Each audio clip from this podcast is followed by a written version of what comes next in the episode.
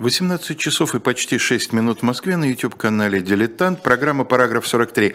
Программа, в которой два учителя бывшей 43-й школы, ныне действующий Леонид Кацва и бывший Алексей Кузнецов, обсуждают различные аспекты отечественной истории применительно к их преподаванию в школе.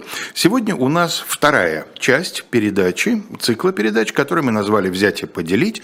Цитату вы наверняка узнали, да? Речь идет о полиграфе Полиграфовича Шарикове, разумеется. Ну, несколько более все-таки сложным путем происходили разделы Речи Посполитой. В прошлый раз мы успели закончить разговор о первом разделе, по которому в состав Российской империи вошла наименьшая из всех трех разделов часть.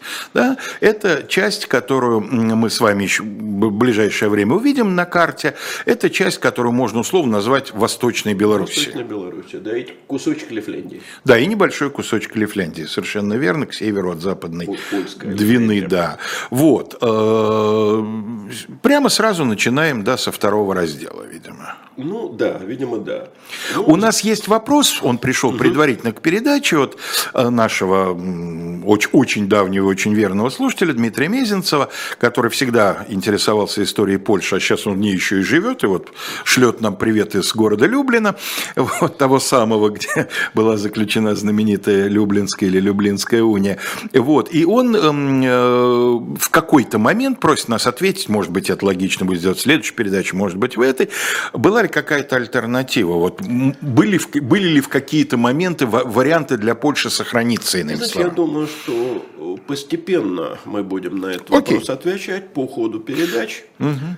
Вот, а пока я хочу обратить внимание вот на что. Обычно, когда мы говорим э, в школе о трех разделах, то получается так, что вот был э, первый раздел э, в 1772 году, а потом 20 лет тишины. И вот только в 91 году, когда там поляки озаботились тем-то, э, вот мне кажется, это не совсем правильно. И сегодня я попробую Э, немножко остановиться на предыстории. Это, конечно, будут в основном не 70-е, а 80-е годы. Но в школе мы же это делаем не по какому-то злому умыслу, а потому что нет, времени абсолютно. нет, разумеется. Ну, дело в том, что мы вообще в этой передаче разговариваем более подробно, чем Гораздо. в школьном классе, иначе бы она, мне кажется, вообще не имела смысла. У нас три с половиной урока в трех частях ну, по да. времени, да, плюс еще вопрос, слава богу, не надо устраивать. Да, а там на польские разделы хорошо, если удается суммарно потратить урок, а точнее там два раза по кусочку. Вот. Так вот, э, понимаете, дело в том, что э, вообще польские разделы э, после, естественно, после первого раздела оказались очень тесно связаны и с русско-турецкими войнами, и позже, значит, с русско-турецкими это в 70-х годах, и позже с Великой Французской революцией. Дело в том, что после того, как э, закончилась война 68-74 э, годов, был заключен так называемый Кючук-Кайнаджийский мир, а затем в 83 году э, был присоединен Крым, я сейчас только упоминаю об этих угу. сюжетах, потому что мы будем делать, конечно, Безусловно, турецким конечно. воинам передачи.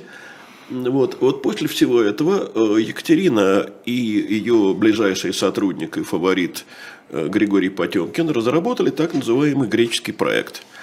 Э, он предусматривал уничтожение Турции, создание на ее месте греческой империи.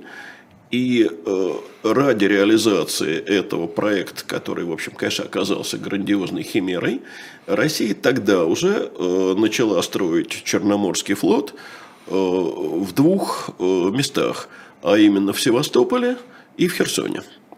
Э, естественно, турок это крайне обеспокоило. И в результате, ну, после тоже достаточно долгих и непростых э, контактов, они э, летом 1986 года Кючук-Кайнаджийский мир денонсировали и потребовали Крым назад. И в 1987 году в августе Турция объявила России войну. Союзником э, России в этой войне э, явилась Австрия. Э, дело в том, что между Австрией и Россией в 1981 году был заключен союзный договор. И, так сказать, во исполнение этого договора император Иосиф II заверил Екатерину Ну вот буквально такими словами. Ваше дело, мое дело. И в 1988 году Австрия объявила Турции войну. Но я правильно понимаю, что дело не только в союзнических обязательствах, он Нет. действительно имел свой интерес. Он, во-первых, имел свой интерес, а во-вторых, и вот э, это как раз выводит нас на польскую проблему. Э, Дело в том, что Иосифа II подтолкнуло к вступлению в войну с Австрией э, Пруссия. С Турцией, в войну с Турцией. Войну, я сказал с Австрией. Да, я прошу прощения за оговорки. да я в прошлый раз страшного. оговорился, сказав э, Днепр вместо Днестра. Я приношу за это свои извинения. И сейчас я, конечно, оговорился. Э, Нет, конечно, имеется в виду, что Австрия собиралась вступать в войну с Турцией, не только э, претендуя на определенные турецкие земли. Э, Это Валахия, это Сербия, э, точнее, часть Сербии, но и подталкивала ее к этому, подталкивали ее к этому намерения Пруссии. Э, В Пруссии в это время был разработан так называемый план Герцберга. Эвальд Герцберг – это кабинет э, э, прусского правительства, фактически руководитель э, прусской внешней политики. Э, План этот предусматривал, что э, турки Это еще Фридрих Великий? Или нет, уже нет? уже Фридрих Вильгельм II. Фридрих Великий уже к тому времени умер. Э, Значит, э, предусматривалось, что Турция э, передаст Австрии Молдавию и Валахию. Ну, Молдавия – это территория современной Молдовы и восточная часть современной Румынии. Валахия – это южная часть современной Румынии, в то время как э, северо-запад и центр современной Румынии тогда принадлежали Австрии. Это Трансильвания. Вот, значит, австрийцы получат э, Молдавию, Валахию, Э, Россия э, получит Бессарабию, Э, это ну вот восток э, Молдовы, как раз э, то, что называется сегодня отчасти Приднестровьем, отчасти самой Молдовой. Э, Значит, получит Бессарабию и крепость Очаков, а в обмен на приобретение дунайских княжеств Австрия э, Польша вернет Галицию. Естественно, заботился э, и Герцберг, и Фридрих Вильгельм II не о Польше и не о России. А э, дело в том, что Польша, в свою очередь, э, в обмен на получение назад Галиции, э, должна была уступить Пруссии Данцк и Торунь. Э, То есть, ну, Торунь сегодня называется Торунью, тогда это Торн для... Ну, а Данск – это а Гданьск. Данцк это Гданьск, да. То есть должно было произойти соединение основной части Пруссии с Восточной Совершенно Пруссией. верно. И ликвидация того, что мы сегодня называем польским Польским или Данцикским коридором. Перед войной, Да. э, Второй мировой, называлось э, польским коридором. Э, Значит, э, Пруссия таким образом хотела получить э, важные пункты на побережье Балтийского моря и получить в свои руки устье Вислы чужими руками, не э, участвуя сама в войне. Надо сказать, сегодня вот эти города, Данская Торунь, будут э, звучать э, на редкость регулярно. Но дело в том, что Екатерина э, воевать ради интересов Пруссии совершенно не собиралась. Э, Поэтому она э, в марте 1988 года э, предложение Пруссии отвергла. И более того, обязалась совместно с Австрией противостоять попыткам Пруссии покушаться на земли Польши.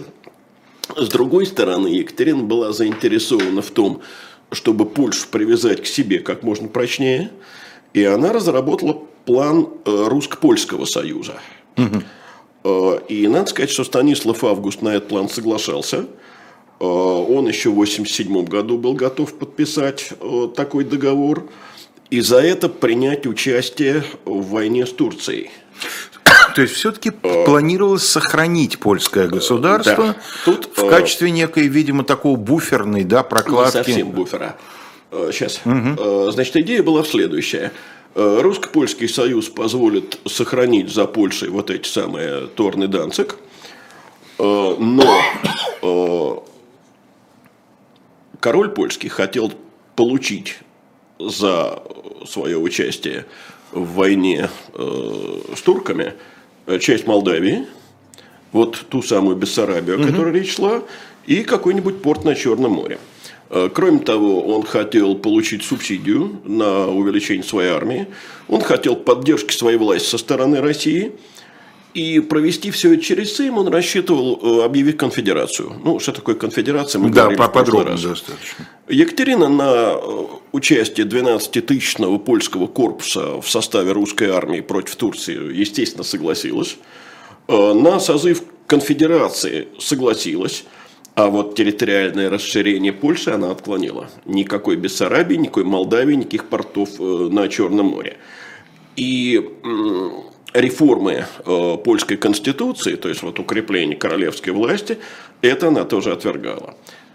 Но э, если Россия не собиралась воевать за прусские интересы, то и Пруссия, в общем, не хотел никак русско-польского союза, а обстоятельства России в то время не позволяли конфликтовать с Пруссией, потому что, ну, мы знаем, что в войне 87-91 э, годов Россия одержала крупную победу, но все победы тогда еще были впереди. Угу. Даже Очаков будет взят только в декабре 88 года. Кроме того, началась э, еще одна война, русско-шведская, нет, не последняя, а предпоследняя, третья за 18 век э, русско-шведская война. И поэтому Екатерине пришлось все-таки от э, русско-польского союза отказаться. Тем временем э, в октябре 1988 года собрался польский сейм, вот получивший статус конфедерации, то есть он мог теперь голосовать не единогласно, а большинством голосов. И тут надо иметь в виду, что Станислав Август как раз ориентировался на Россию. Э, но поддерживало его меньшинство поляков. Э, после разгрома Барской конфедерации, о чем мы говорили в прошлый раз, э, большинство польского дворянства, польских горожан Россию ненавидели. И они как раз надеялись на поддержку Пруссии. Король возражал, но э, депутаты к нему не прислушались, и они фактически вот ту конституцию, э, которую в 1968 году еще гарантировала Россия, они ее уничтожили. Угу. Пруссия, понятно, почему подталкивала поляков к конфликту с Россией. Она рассчитывала, что в этой ситуации она поощрит создание новой конфедерации, эту конфедерацию поддержит, и конфедераты ей вожделенные э, Тору Неданцик отдадут. Э, значит, тем временем наступил 89 год. Э, русские австрийцы одержали под руководством Суворова э, победы над турками при Факшанах и Рымнике. Затем русские войска э, овладели Бендерами. Австрийцы, в свою очередь, заняли Бухарест и Белград. И казалось, э, дел Турции плохо. Но в Турции в это время сменился султан, вступил на трон 18-летний, э, очень воинственный э, Селим III. И он не только отказался идти на мир, но он даже провозгласил священную войну, джихад. И вот в этой ситуации с турками начала сближаться Пруссия. Теперь Герцберг предложил немножко другой расклад. Значит, Австрия пусть от притязаний на Дунайское княжество откажется – Галицию Польша таки вернет, но если она откажется на, от притязаний на Дунайский княжество, значит, какая-то другая компенсация Да, в чем быть. интерес, собственно? А проблема вот в чем. Э, дело в том, что э, на дворе 89 год, в это время э, в так называемых австрийских Нидерландах, а попросту говоря в Бельгии, угу. вспыхнула революция, то, что называется Брабанской революцией. И было объявлено о создании Соединенных Штатов Бельгии. Э, прусаки предлагают, мы вам, австрийцам, поможем австрийские Нидерланды под свою власть э, вернуть. Угу. Значит, от Галиции вы откажетесь, от Дунайских княжеств откажетесь, но зато получите назад вот важные австрийские Нидерланды. А Польша в обмен на помощь в получении Галиции, так-таки передаст вот эти два города, которые я уже устал называть. Туру не Данцик, Пруссии, да. да. Но тут турки оказались неуступчивы. Они говорят, мы, во-первых, требуем от вас, от Пруссии, объявить России и Австрии войну, а во-вторых, на мир мы пойдем только тогда, когда нам вернут Крым. И надо сказать, что в январе 90-го года э, прусские дипломаты такой договор с э, Турцией подписали. Но только король его не утвердил. Э, Фридрих Вильгельм II, понимая, что э, союз с турками на таких условиях чреват серьезным э, конфликтом с Россией, все-таки сделать это испугался. А в феврале 90-го года умер Иосиф II, австрийский император. На престол вступил его брат Леопольд II, он пробует на престоле всего два года.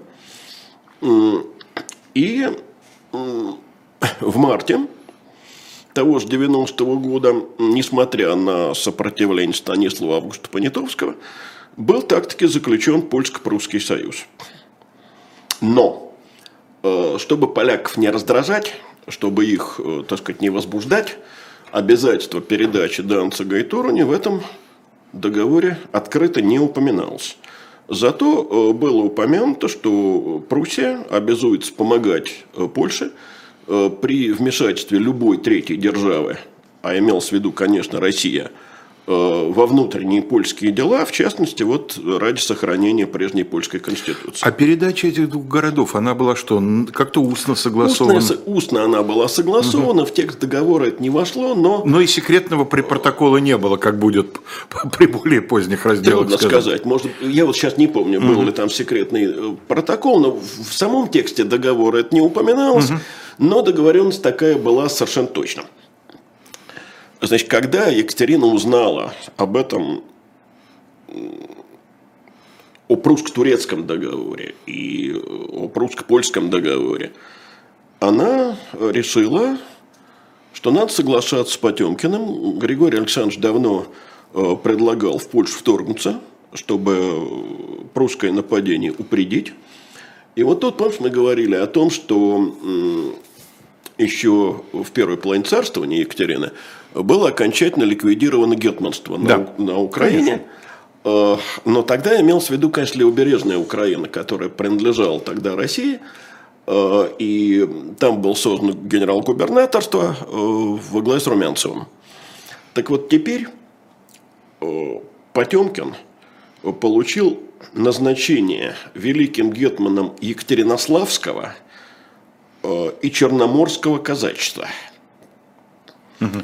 Он собирался занять э, с русскими войсками Киевское, Подольское и Братславское воеводство, э, то есть э, образовать конфедерацию православных украинцев, угу. вот по типу э, Хмельницкого, э, Гетманщина.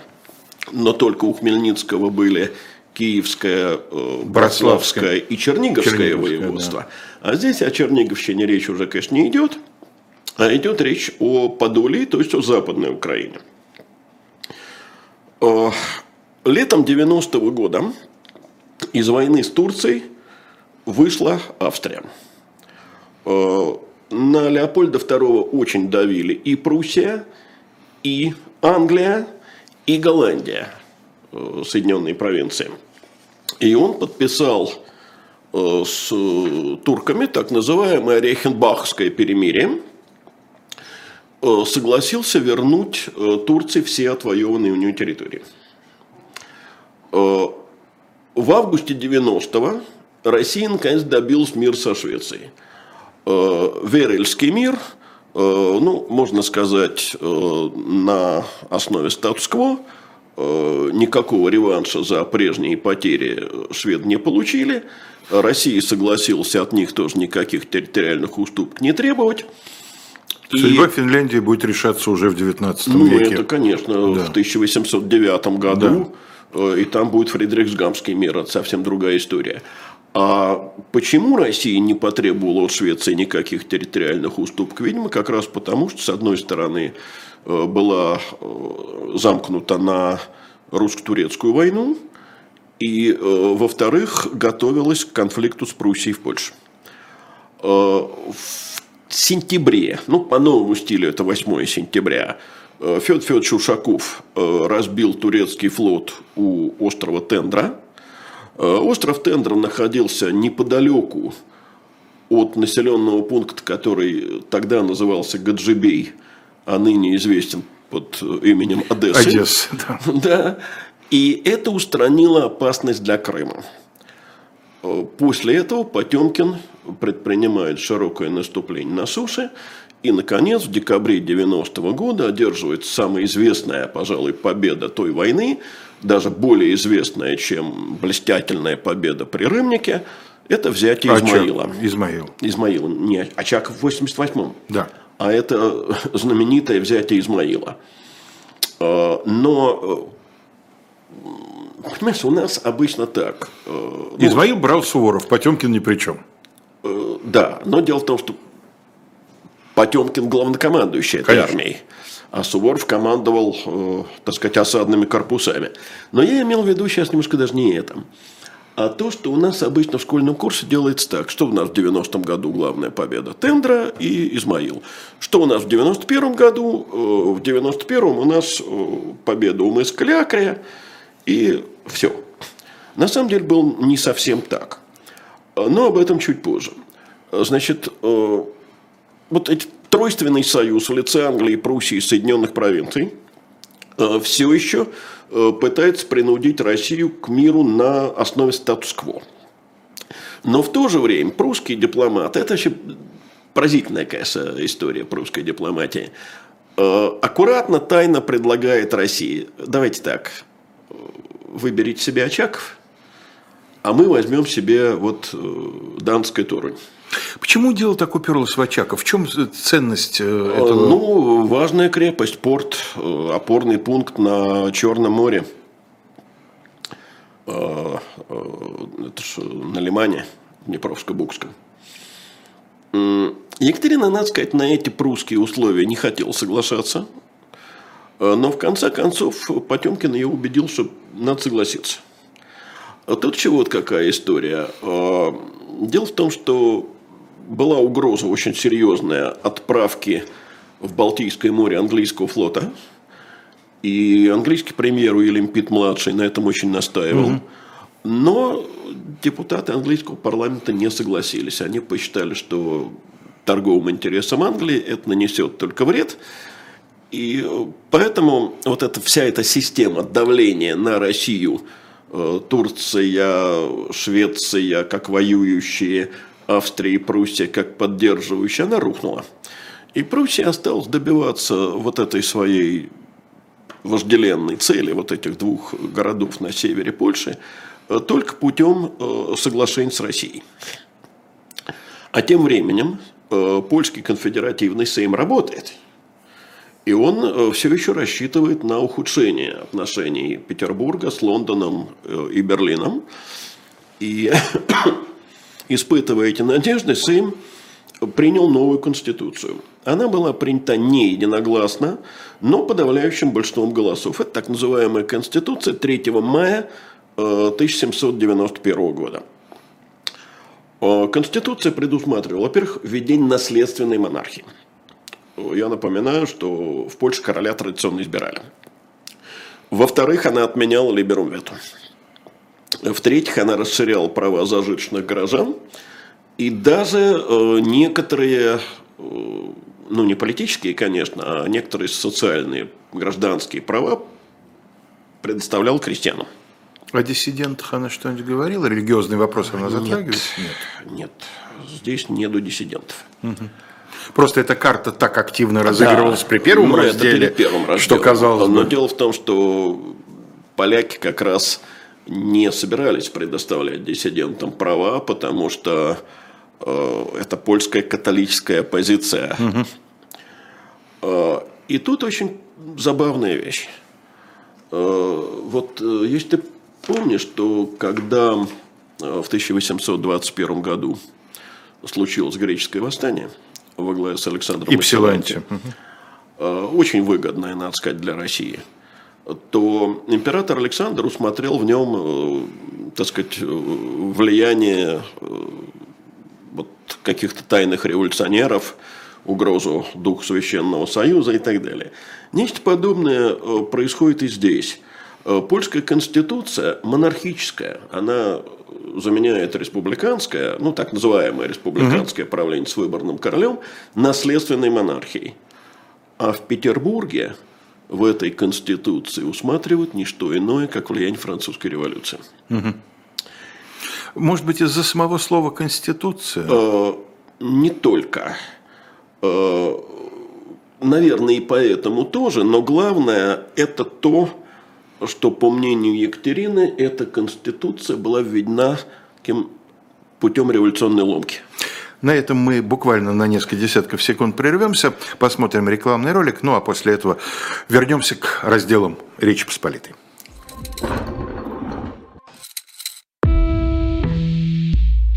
Вы лучше других знаете, что такое хорошая книга –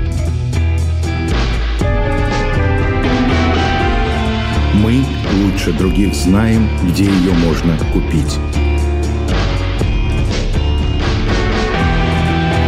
Книги на любой вкус с доставкой на дом.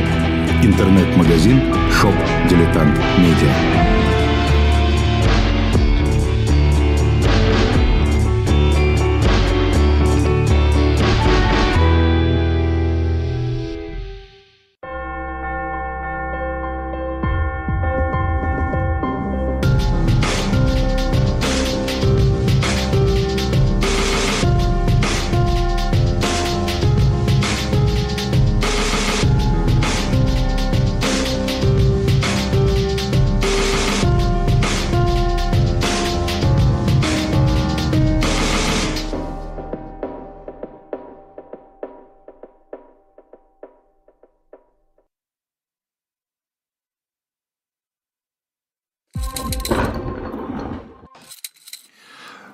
Напоминаем вам о существовании нашего замечательного интернет-магазина shop.diletant.media. Там сейчас идет предзаказ пятого тома нашего графического романа «Спасти принца в Тауэре». Ну, не сомневаюсь, что вы об этом э, уже не первый раз и не от меня первого слышите. В прошлый четверг программа не так была этому посвящена. В понедельник этому была посвящена программа «Тираны», где речь шла у Сергея Бунтмана и Эдара Ахмадеева о Генрихе VII. Безусловно, те, кто нас постоянно слушают, они, э, конечно, конечно же, в теме. Ну и вообще обратите внимание на обновление. Мы ничего конкретного сегодня вам не предлагаем, просто напоминаем, что наш интернет-магазин, в общем, э, все время выкладывает какие-то новые предложения и подарочных изданий, и современной исторической литературы, и литературы э, историко-романистической, букинистических изданий. В общем, там, мне кажется, есть всегда чем поживиться. Кто любит просто бродить по книжным магазинам, вот наш магазин к их числу тоже относится. Итак, Э, вот эта сложная дипломатическая, э, так сказать, э, расстановка сил вывернула не в ту сторону, куда, куда планировалось буквально за год, за два до этого, насколько да, я понимаю. Ну, давай вот мы вернемся mm. к тому, что Екатерина увидела в этой монархической конституции призрак французской революции. Дело в том, что она одному из своих корреспондентов, барону Гриму, Э, писал так. Надо быть сущими ветрогонами, чтобы так пренебречь главным своим принципом. Король польский им сказал, что соседи будто бы снова собираются разделить Польшу. Угу. И тут все вдруг согласились вручить ему власть самоуправную. Угу. Это пишет Самоуправная императрица. Да. Э, русская императрица, да.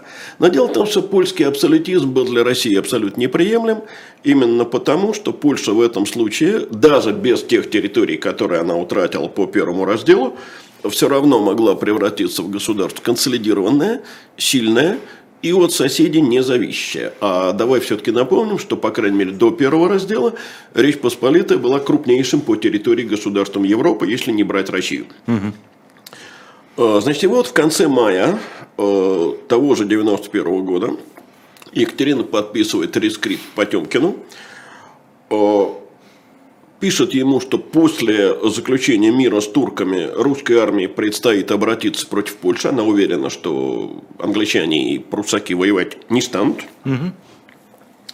И уполномачивает Потемкина, как только Пруссия ведет войска в Польшу или там в Курляндию, перейти польские границы. А в Курляндию из Восточной Пруссии, ну, соответственно. Конечно. конечно.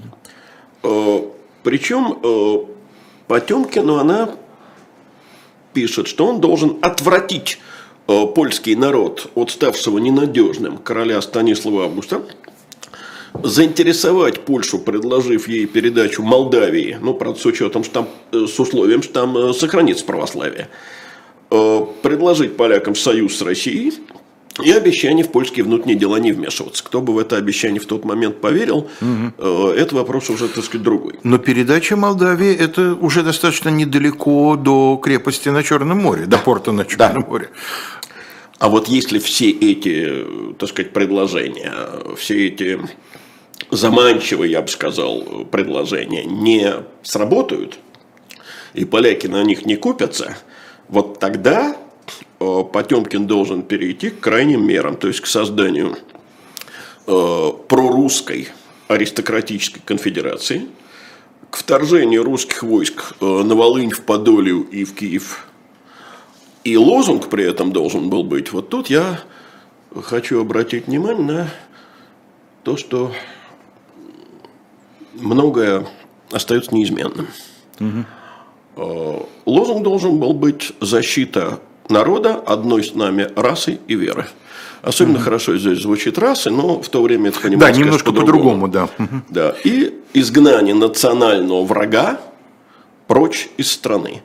То есть предполагалось разыгрывать карту национальную и религиозную. Ну, для конца XVIII века это да, обычное это дело. Это не 21 да. столетие. Это не 21 век, поэтому вот понимаете, то-то и оно, что время идет, и вроде бы да, все должно понимаю. меняться, а не меняется. Но, да, то, что было в XVIII веке, то но вообще поражаешься тому, какие прожекты бродят, да? Ведь... Если уж греческий проект вот, бродил. Да, да. Такое было время. Э, при этом э, Екатерина, конечно, не хотела Польшу делить дальше. Она хотела всю ее сохранить под своим влиянием или просто проглотить. Э, и тут она пишет, вот было заключено Рейхенбахское перемирие. Австрийский император от претензий на польские земли отказался с условием, что Пруссия тоже ничего не получит. И в этом случае теперь Пруссия никаких польских земель получать не должна. Э, максимум мы можем чуть-чуть что-то уступить во избежание войны.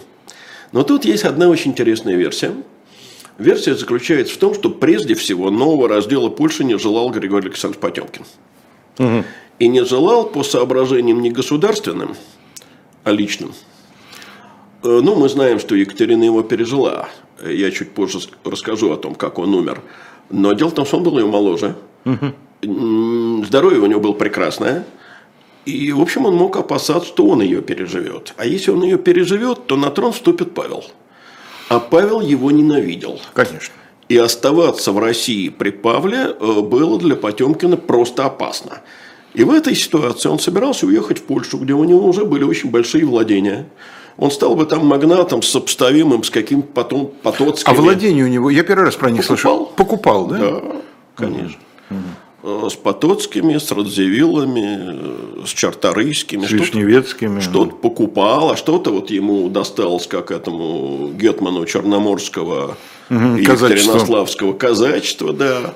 А Причем земли его находились на территориях с преобладанием православного населения. И переход этих земель под власть России, где в перспективе Павел, ему был совершенно не нужен. Но и в Польше э, тоже Потемкин мог бы себя чувствовать вполне безопасно, только если бы была Конституция 3 мая отменена и восстановлены прежние аристократические порядки.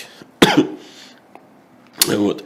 Так вот, в 91 году, который в школьные учебники попадает только с мысом Калиакрия, э, на самом деле русские войска уже под предводительством фельдмаршала Репнина, который у нас почему-то вообще фигура малоизвестная. А его Суворов не любил. Ну да. Я, я думаю, да. Раз, раз наш национальный не любил, гений не любил, то... Да. Вот Потемкин он любил, смотрите, сколько Потемкина. Да, так вот дело в том, что во главе с Репниным русская армия влад... победила под Браиловым, э, под Батабагом, э, под Мачином. Войска другого крупного русского полководца, был такой генерал Гудович, владели Анапой э, на Кубани. Ну и вот Ушаков, конечно, одержал знаменитую победу под э, Калиакрией. Э, в итоге 11 э, августа новый стиль. Я в этот раз э, все по новому стилю так называю. 11 августа 1991 года заключено перемирие, начались переговоры о мире. Переговоры идут в Ясах. Э, вести переговоры приезжает Потемкин, отодвигает в сторону Репнина, кстати, очень обидевшегося. Но во время переговоров он заболевает лихорадкой. И 16 октября его повезли в Николаев. В степи он и умер. Э, Да, он э, умер э, от этой лихорадки в 40 верстах от Яс. И после его смерти э, появляется новый руководитель российской внешней политики, тоже, кстати, никогда не ставший канцлером, хотя его иногда канцлером называют. Э, Это Александр Андреевич Безбородко. Э, Кстати, э, человек настолько же украинского происхождения, как и братья Разумовские. И даже подчеркнуто говоривший с малороссийским, как тогда говорили акцентом. Да, да. И так- То есть он не пытался его скрыть, он наоборот Нет, его он, так... он не пытался его скрыть, да, видимо, и не мог его скрыть. Он вообще был и по облику такому своему э, не питер, петербургский аристократ, а такой щирый казак. Э, вот. Кстати, я первый раз слышу, я не знал, что он не был официально канцлером. Нет, Это он- очень устойчивое выражение канцлера Да, Безбородко. но он э, вот формально должность канцлера он так никогда и не получил. Э, э, В начале августа еще, значит, Потемкин еще жив. Он уже болен тяжело, но он еще жив. Э, Подписывается между Турцией и Австрией. Систовский мир – Значит, ранее занятые Белград, Бухарест, Краева, все возвращается Турции. Кстати, здесь э, я должен сказать, что я обнаружил ошибку перевода э, в книге Изабель Дамдряга, э, потому что там вместо возвращены, то есть отданы назад, э, написано сохранены. То есть прям противоположное Имеется в виду, видимо, он, наверное, имел в виду сохранены за Турцией. Трудно сказать. Ну да, так по смыслу. Ну вот там э, явно ошибочное значение фразы. А в декабре 91 года подписан после очень долгих и очень тяжелых переговоров э, Ясский мир. В данном случае я сознательно назвал 91 год. Это 29 декабря 91 года по старому стилю. И назвал я для того, чтобы меня не обвинили в путанице дат, потому что у нас всегда Ясский мир идет 91 91 годом, годом. да. Но по новому стилю это 9 января 92 года. Значит, смерть Потемкина изменила э, русскую политику по отношению к Польше. Э, больше ни- никто в роли гетмана или крупного магната э, выступить уже не мог. И э, в феврале 92 года Австрия и Пруссия наконец подписали мир. Обе державы договариваются о том, что теперь для них главное, а именно о борьбе с революционной Францией. А, В договор входит статья о защите польской конституции. Но только это не конституция 3 мая 1991 года, это некая абстрактная конституция, толковать можно здесь как угодно. А, Значит, Фридрих Вильгельм II, как мы видим, добиться от поляков уступки нужных ему городов, вот этих самых Торуни или Торна и Данцига, не сумел. И теперь он берет курс на раздел э, Польши между тремя державами.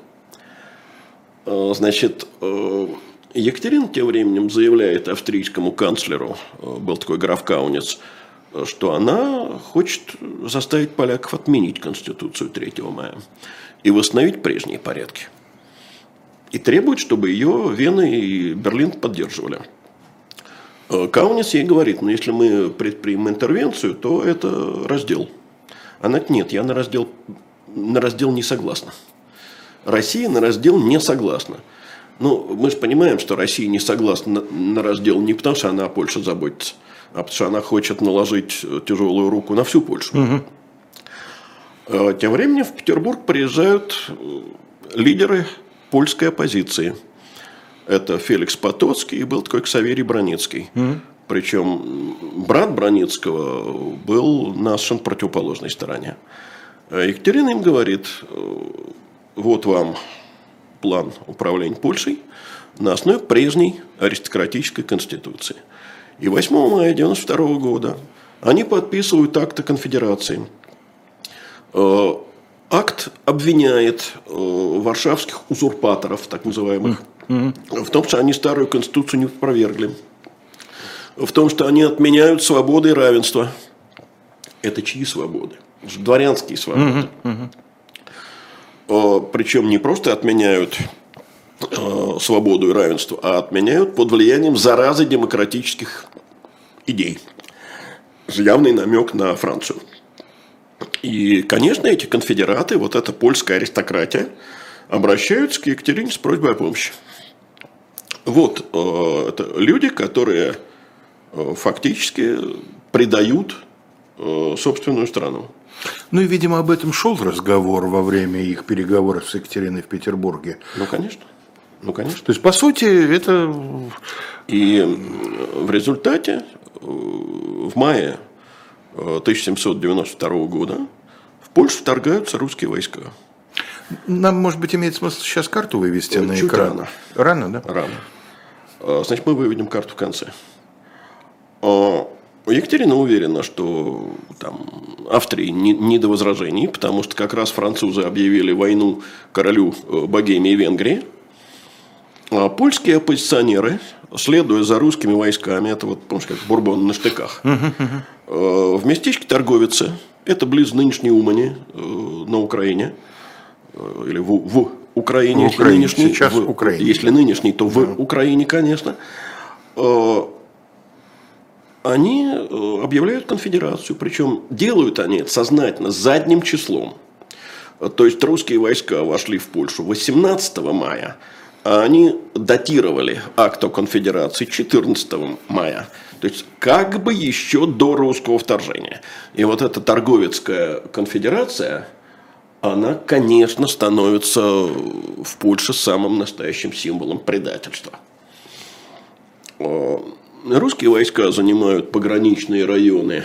Вот сейчас мы видим карту, да? Ну вот сейчас нам и нужно вывести, чтобы ее увидели а. наши зрители. Выведите, Давайте выведем Андрей, теперь да. карту. Угу. Э, русские войска занимают э, восточные районы э, Польши и Литву практически без сопротивления. Пытается организовать оборону племянник Станислава Августа Э, Юзеф Понятовский. Э, мы знаем Юзефа Понятовского впоследствии как одного из э, наполеоновских генералов или все-таки даже маршалов. Он успел стать маршалом за два, по-моему, дня до своей гибели да, в битве народов под Лейпцигом. Ну, да, в войне 12 -го года он еще генерал, генерал, командующий пятым корпусом. Да. Но сил у поляков немного. У них в это время примерно 45 тысяч годных к строевой. Русская армия 100-тысячная. Тем не менее, они дали несколько серьезных упорных сражений. Кто предводительствует? Есть единый командующий русской армии? Э, У меня такое ощущение, что Репнин же, нет? По-моему, Репнин. По-моему, тоже По-моему, Репнин. Репнин, да. Э, Сейм сам распускается, предварительно провозгласив Станислава Августа диктатором – но тут э, русские одну за одной организуют несколько конфедераций. Диктатором, видимо, в римском том античном да, смысле, да? да? То да. есть человеком с неограниченными военными, ему. военными полномочиями. И не военными, но и гражданскими mm тоже. А, русские создают еще несколько конфедераций, а, получают подписи в свою пользу среди большой группы магнатов и шляхты, и отнюдь не только православной, но главным образом католической. То есть целенаправленно создается такое впечатление, как будто бы польское общество э, русское вторжение поддерживает. Вот тут надо сказать, что мы как-то забываем обычно о том, что пропаганда родилась не в 20 веке, да. что она и в 18 веке действовала. Ну вот, например, в Литве, в Вильно э, была провозглашена так называемая Литовская Генеральная Конфедерация – которая объявила, что Конституция 3 мая недействительна и восстановила порядки, которые были названы, это забавно звучит, республиканскими. Угу. Политические, социальные, то есть вот лишила вольностей и горожан, и прав э, гражданских крестьян. Но при этом называя себя республиканцем. Да, естественно, это не способствовало поддержке. Надо сказать, что Юзеф Понятовский обращался к Екатерине с просьбой о перемирии. Екатерина эту просьбу отвергла, потребовала, чтобы поляки подчинились торговецкой конфедерации. Тут Станислав Август пытался с другой стороны зайти – он предложил, чтобы наследником польского престола стал Константин, то угу. есть второй внук э, Екатерины. А его готовили вовсе даже под Грецию, его готовили, как известно. мы знаем, э, в императоры греческой империи, но, понимаете, после Ясского мира ну, да. стало понятно, что это... Проект откладывается. Да, откладывается на неизвестное Неопределенное время. время. Да. Э, ну, больше того, он обещал, что будет заключена вечная династическая уния Польши э, с Россией. Э, но Екатерина посчитала, что это уловка, рассчитанная на то, чтобы выиграть время, отвергла этот план и потребовала от Станислава Августа примкнуть к торговецкой конфедерации. И перед лицом, видимо, неизбежного поражения король подчинился. 24 э, июля он приказывает своим войскам прекратить сопротивление, переходит на сторону конфедератов. Э, то есть властью становятся торговичане. Угу. Юзеф Понятовский и другие лидеры сопротивления, среди которых был, кстати, Тадеуш Костюшка, уходят в эмиграцию. Э, Костюшка мы, естественно, вернемся в третьей нашей передаче, когда будем говорить о восстании его имени перед третьим разделом. Окончательным, да. Значит, Австрия и Пруссия поставлены просто перед свершившимся фактом подписаны в конце июля-августе э, русско-австрийские и русско-прусские договоры. Значит, восстанавливается прежняя конституция и неизменность польских границ по первому разделу. Казалось бы, да? А, но вскоре выясняется, что торговичане никакой поддержкой в Польше не пользуются, власть взять э, не могут. В Польше партизанское движение. И Екатерина в этой ситуации решает, что вообще, конечно, не стоило бы Пруссию и Австрию ничем компенсировать, тем больше они заняты французскими делами. Но все-таки требованиям Пруссии надо уступить. Значит, тем более, что э, в январе... А насчет французских дел давайте напомним, давай напомним нашим слушателям, что уже начались революционные войны, ну, и Австрия и Пруссия вовсю воюют с революционной Францией. Совершенно верно. Я, мы уже вроде бы об этом говорили. Да? Что, но, о том, что войны идут, не сказали. Угу, да, угу. война идет уже, конечно. И в январе 93 -го года Фридрих объявляет, Фридрих Вильгельм II, что он направляет в Польшу свои войска. Зачем он направляет в Польшу войска? Чтобы защитить Пруссию от якобинской заразы. Она теперь с востока придет. Да, туда, понятно. Ага. В итоге 23 э, января по новому стилю Россия и Пруссия подписывают так называемую Санкт-Петербургскую конвенцию. Вот это и есть соглашение о втором разделе Польши. Давайте посмотрим. У нас, э, Андрей, есть карта, да, мы ее видим, ага, очень хорошо. Значит, э, вот такой средний зеленый цвет – это то, что получает Россия. Э, это центральная Белоруссия. Это центральная Белоруссия с такими городами, как Минск, Бобруйск, Слуцк. И это правобережная Украина. Винница, Житомир. Но далеко не вся, если говорить о нынешней Я Украине. Говорю, да? Винница, Житомир, угу. Туров, Каменец-Подольский. Угу. Вот. Э, Австрия не получает э, никаких территорий, а вот Пруссия получает. Э, Пруссии достаются Данцик, Торунь и Великая Польша с Познанью и Лодзью. Угу. Значит, на территории, которую получила Э, Пруссия проживал примерно миллион человек. Ну, то есть, если мы посмотрим на то, что осталось, э, остался и, кусок, который здесь да, складывается вот, густо-зеленым, густо-синим и светло-желтым цветом. Да, но я прошу обратить внимание на то, что вот там на севере, вот там, где у нас э, Гданьск, да, э, как раз э, маленький кусочек, э, тоже окрашенный в те же цвета, что и Познань, то есть вот эти два вожделенных да, это города. второй раздел. Да. Э, Пруссия получила. Угу. Австрия не получила ничего. Ей только было обещано, что э, Пруссия продолжит войну с Францией. И, кроме того, поддержит план э, передачи Австрии Баварии в обмен на австрийские Нидерланды. Не исполнено. Бавария не досталась Австрии. А предполагал, что австрийские Нидерланды отойдут Ну, куда? они отойдут уже, они уже были потеряны фактически, угу. они были захвачены французами. То есть это компенсация? Да. Но надо сказать, что вообще вот оценить второй раздел в терминах успех-неуспех довольно сложно. С одной стороны, традициях XVIII века приобретение такой большой территории, это порядка трех миллионов человек, это успех государственный. Причем это территория с преобладанием православного угу. населения. Угу. С другой стороны, Екатерина-то не хотела раздела. Она хотела контролировать полнезависимую Польшу целиком. Угу. Вот. Но все-таки и в Берлине, и в Петербурге тогда, значит, в основном это считали, конечно, успехом. И более того, в традициях русской историографии, и советской в том числе, вот это приобретение территории рассматривалось как большое достижение. У нас всегда еще подчеркивали, земли с польским населением получили угу. прусаки, а Россия приобрела земли белорусские, единокровных братских да, народов. Да, да.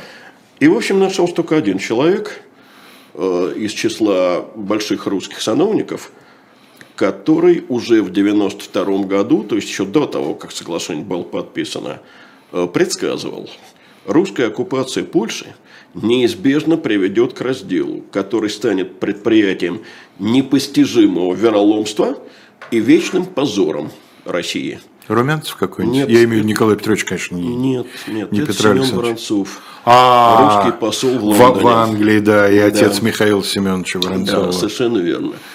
И, в общем, можно сказать, что... Он же такой фрондер, э, полуоппозиционер. Ну, такой, да, да полулиберал. И, в общем, можно сказать, что, конечно, вот этот э, второй раздел гораздо более, наверное, тяжелый для польского государства, чем первый раздел, э, отнявший у него гораздо большей территории, помимо всего прочего, он, во-первых, и пред, так сказать, предрек э, и восстань Костюшка, угу. героическая и безнадежная, и ликвидацию польского государства по третьему разделу. И, конечно, вот тот долгий путь, который предстоял Польше – до э, возобновления своей государственности, которая, как мы знаем, произошла только после Первой мировой войны. Лень, вот на твой взгляд, из тех событий, о которых э, ты сейчас говорил, что точка невозврата? Вот с какого момента второй раздел я стал думаю, неизбежен? Э, я думаю, что это стало абсолютно неизбежно с того э, момента, как э, вот, э, Пруссия поняла, что давление на Россию вот такое коллективное э, Голландия, Англия и Пруссия не состоялось. Угу. Что после этого прусаки взяли твердо курс на раздел. Угу. Россия, еще раз повторяю, хотевшая всю Польшу держать под своей лапой, оказалась не в силах Пруссии в данном случае противодействовать. Но на что я хочу обратить очень пристальное внимание? Конечно, вот на эту торговецкую конфедерацию, угу. прошу прощения, если я делаю неправильное ударение здесь, я, ну, по-польски торговицкая. Торговицкая, угу. наверное, да. Я просто угу. не знаю, как это произносится. Польским языком я не владею. Угу. Да, конечно, торговичане, э, торговицкая. Э, потому что без их, ну, так сказать, достаточно очевидного предательства – осуществить этот раздел было бы гораздо труднее. Угу. Дело в том, что вот польская аристократия э, думала прежде всего, конечно, не о том, чтобы передать Россию под власть Польши, э, но и не о том, чтобы сохранить Польшу как самостоятельное государство, а прежде всего о том, как не поступиться своими вот корыстными интересами, своими привилегиями в пользу государственных интересов, а э, хищники со всех сторон. Ну да, не та ситуация, чтобы думать о своих привилегиях. Да. А думали. В ближайшее время вас ожидает на канале «Живой гвоздь» особое мнение Льва Шлосберга, члена Федерального политкомитета партии «Яблоко». Лиза Аникина с ним беседует. А в 21.00 на своем месте программа «Статус», где иностранный агент по версии российских властей Екатерина Шульман и Максим Курников в привычной для вас конфедерации конфедерации, конфигурации. Но хотя оговорка не по Фрейду, а по теме да. в этот раз. Хотя, возможно, и по Фрейду. Тоже с вами была программа «Параграф 43». До следующего вторника мы с вами прощаемся. Всего вам самого доброго.